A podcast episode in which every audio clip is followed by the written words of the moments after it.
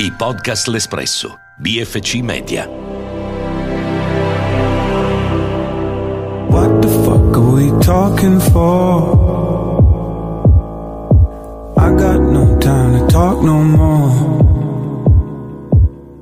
Sono Silvia Semenzin e questo è What the Fuck, un podcast prodotto in collaborazione con l'Espresso Voice. Ogni settimana una domanda e una risposta su sesso, relazioni, internet, lavoro e tutto quello che ci mette in crisi in questi amatissimi e temutissimi anni 20. Ho 30 anni, vivo a Barcellona, sono una sociologa digitale costantemente a caccia di domande. Ogni settimana vi proporrò, o mi proporrete, una delle tante domande che ci assillano e ogni settimana cercheremo di trovare insieme una risposta. La domanda di oggi è come parlare correttamente di salute mentale? Fluoxetine, fluoxetine, paroxetine, paroxetine, citalopram, citalopram, take once a day. From the moment that we learn to walk and speak, our parents tell us everyone's unique. Now, I'm not saying that advice is bad, but honey, you're not special cause you're sad. Not special, no, you're not. In questo spezzone musicale tratto dalla serie Crazy Ex-Girlfriend, la protagonista Rebecca si confronta con la sua terapista sulla sua depressione e sulla sua paura di cominciare una terapia farmacologica. La terapista la invita a normalizzare il suo disturbo mentale e l'inizio di una cura con antidepressivi, mostrandole come tutti intorno a lei prendano abitualmente psicofarmaci e stiano così molto meglio. Il dialogo e la canzone di questa serie geniale, scritta e interpretata da Rachel Bloom, ci danno il là per introdurre il tema della settimana, che si allaccia al 10 di ottobre, giornata mondiale della salute mentale.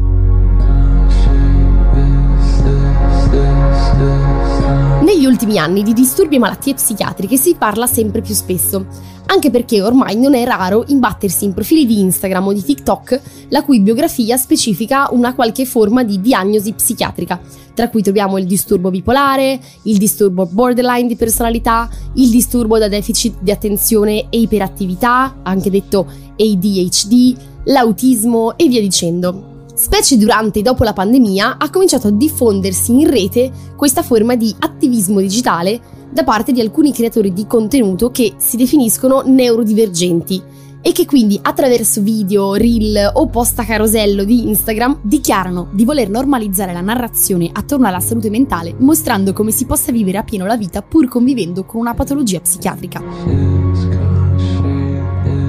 Tuttavia, come per tante altre forme di attivismo che vengono fatte via social network, questo tipo di narrazione viene ricucita moltissimo sul sé, costringendo le persone che fanno divulgazione a inserirsi all'interno di una scatola chiusa per inseguire le strategie di promozione personale che vengono incoraggiate dalle stesse piattaforme. Detto in altre parole, per emergere sui social network oggi è necessario indossare delle etichette specifiche che ci identifichino e questo, nel caso della narrazione attorno alla neurodivergenza, può diventare pericoloso e stigmatizzante perché contribuisce a far identificare le persone con la loro malattia.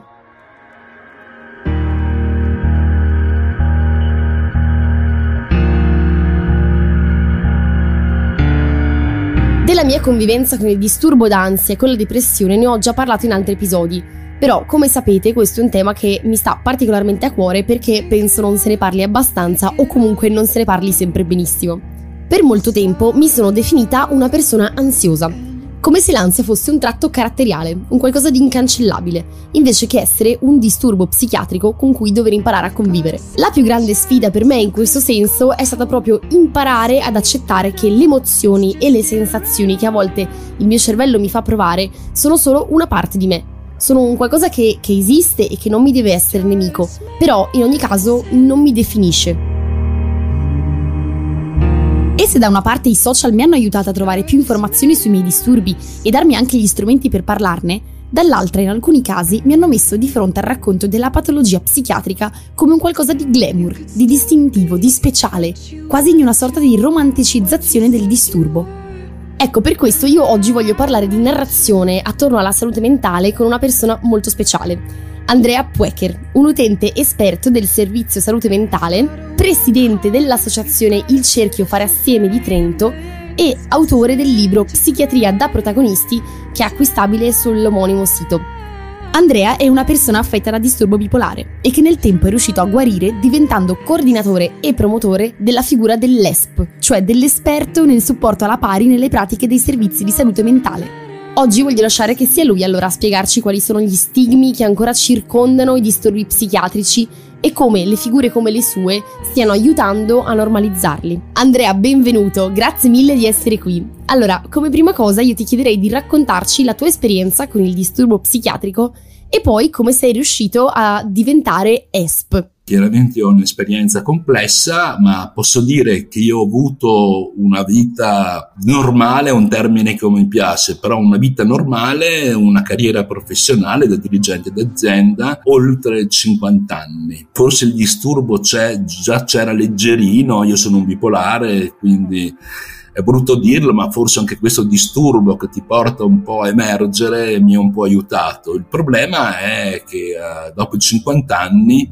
eh, il disturbo è emerso in maniera violenta, in maniera decisa, mi ha portato a distruggere la mia vita, nel senso che oltre al malessere io ho perso il lavoro, eh, o la compagna mi ha lasciato, diciamo proprio una natura virulenta del disturbo mi ha determinato una po' da distruzione, eccetera. Tra l'altro non era diagnosticato, quindi per essere sintetico, dopo la diagnosi uno eh, comincia anche a curarsi. Quindi ho fatto questo percorso, sono andato in carico ai servizi di salute mentale, in un paio d'anni, insomma, con qualche difficoltà mi hanno riaggiustato, fra virgolette. Cosa vuol dire però riaggiustato? Ho raggiunto una guarigione clinica, eh, ovvero sia mi hanno tolto eh, i sintomi e i disturbi della patologia. Ma in quel momento io stavo peggio di prima, perché se prima tu hai l'ambizione di stare bene e quando stai bene scopri, no, non scopri, ma prendi consapevolezza che non hai più lavoro, non hai più la compagna, ti sei, eh, hai speso tutti i tuoi risparmi, capite anche voi insomma, che non è eh, una condizione piacevole. Non solo, quando tu assumi psicofarmaci in maniera importante per più anni eh, e ti trovi in quello stato, ti viene spontaneo chiederti eh, se hai ancora le capacità per fare ciò che facevi prima. Cioè le tue capacità ci sono ancora la malattia e i farmaci le hanno distrutte. In quel momento io ho verificato brevemente che tutta una serie di utenti fragili avevano difficoltà a reperire un avvocato, a pagarlo soprattutto. E io a questo punto, tanto di cappello al primario di allora, mi sono offerto di fare consulenze legali gratuite il coraggio di questo primario, perché in fin dei conti avevo una patologia importante e ne ero uscito, mi ha dato questa possibilità. Ecco, questa possibilità di fare eh, consulenze agli iscritti mi hai portato, beh, innanzitutto sicuramente la possibilità di aiutarne alcuni che avevano questo tipo di problemi che ovviamente io ho aiutato loro, ma loro hanno aiutato me perché mi hanno fatto prendere coscienza che ero ancora in grado di svolgere un certo tipo di lavoro intellettuale. Ho trovato degli utenti che in realtà non avevano tanto bisogno di consulenza, avevano bisogno di parlare con qualcuno. Però ecco, questa dimensione che ho trovato, una dimensione estremamente umana, di persone nelle quali io riconoscevo il mio calvario, ma loro avevano bisogno di qualcuno in grado di leggere il loro calvario, perché difficilmente uno che non ha conosciuto il disturbo mentale riesce a capirne le dimensioni e l'importanza può solo immaginarlo. Ecco, io in quel momento eh, mi sono detto eh, io se riparto e se mi rifaccio una vita, la faccio con questa gente. Ecco, tu il disturbo mentale lo conosci molto bene, ma ci spieghi perché è importante distinguere la persona dal proprio disturbo? Ecco, imparare a distinguere la persona è un concetto essenziale che talvolta riguarda anche dis- altre disabilità. Vi cito una delle principali autrici del concetto di recovery mondiale, che è Patricia Degan. Patricia Degan era una schifofrenica che a 20 anni era destinata al matrimonio. Ah, scusate, al matrimonio, al manicomio, è un po' diverso. Non sempre, ma talvolta.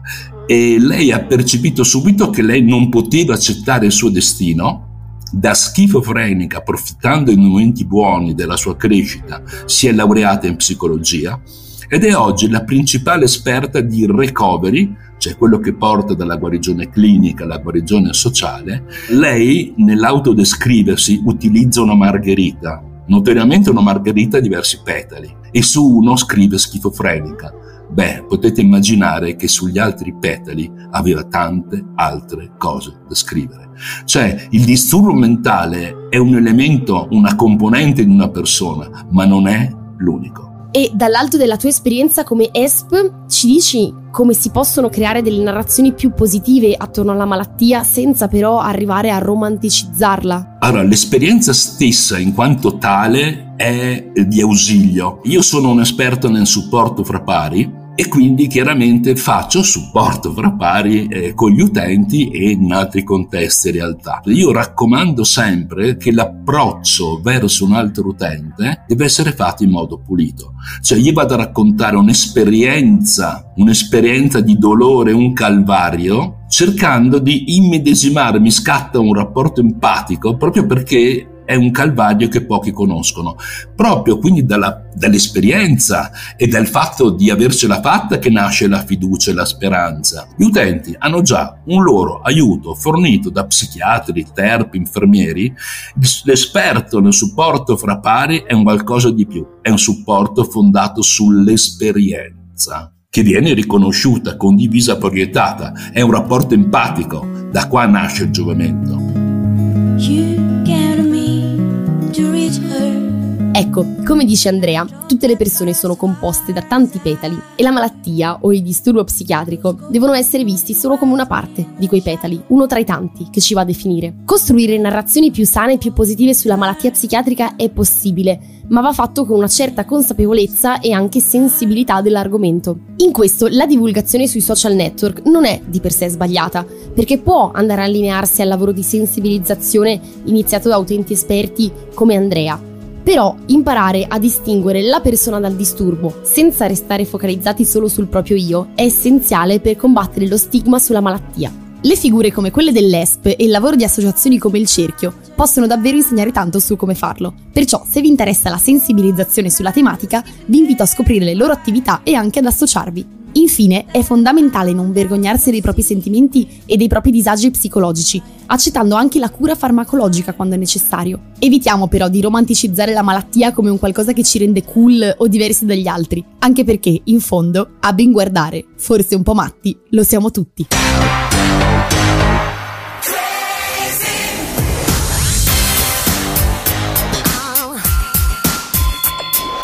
Alla prossima settimana con una nuova puntata di What the Fuck.